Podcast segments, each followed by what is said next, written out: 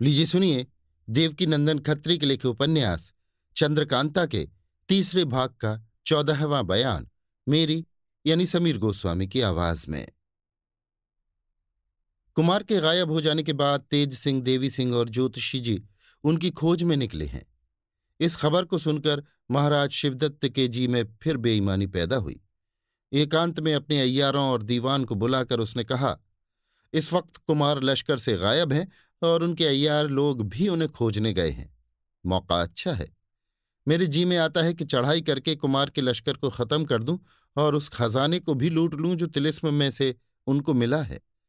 इस बात को सुन दीवान तथा बद्रीनाथ, पन्नालाल, रामनारायण और चुन्नीलाल ने बहुत कुछ समझाया कि आपको ऐसा न करना चाहिए, क्योंकि आप कुमार से सुलह कर चुके हैं। अगर इस लश्कर को आप जीत भी लेंगे तो क्या हो जाएगा? फिर दुश्मनी पैदा होने में ठीक नहीं है। ऐसी ऐसी बहुत सी बातें कह के इन लोगों ने समझाया, मगर शिवदत्त ने एक न मानी। इन्हीं अयारों में नाजिम और अहमद भी थे, जो शिवदत्त की राय में शरीक थे और उसे हमला करने के लिए उकसाते थे। आखिर महाराज शिवदत्त ने कुंवर बीरेंद्र सिंह के लश्कर पर हमला किया और खुद मैदान में आ फतेह सिंह से पैसलार को मुकाबले के लिए ललकारा। वो भी जवा मर्द था। तुरंत मैदान में निकल आया और पहर भर तक खूब लड़ा। लेकिन आखिर शिवदत्त के हाथ से जख्मी होकर गिरफ़्तार हो गया। सेनापति के गिरफ़्तार होते ही फौज बेदिल होकर भाग गई। सिर्फ़ खेमा वगैरह महाराज शिवदत्त के हाथ लगा। तिलिस्मी खजाना उसके हाथ कुछ भी न लगा, क्योंकि तेज सिंह ने बंदोबस्त करके उसे पहले ही नौगढ़ भिजवा दिया था। हाँ तिलिस्मी किताब उसके कब्जे में ज़रूर पड़ गई, जिसे पाकर वो बहुत खुश हुआ और बोला, अब इस तिलिस्म को मैं खुद तोड़, कुमारी चंद्रकांता को उस खोह से निकालकर ब्याहूँगा। फतेह सिंह को कैद में भेजकर शिवदत्त ने जलसा किया।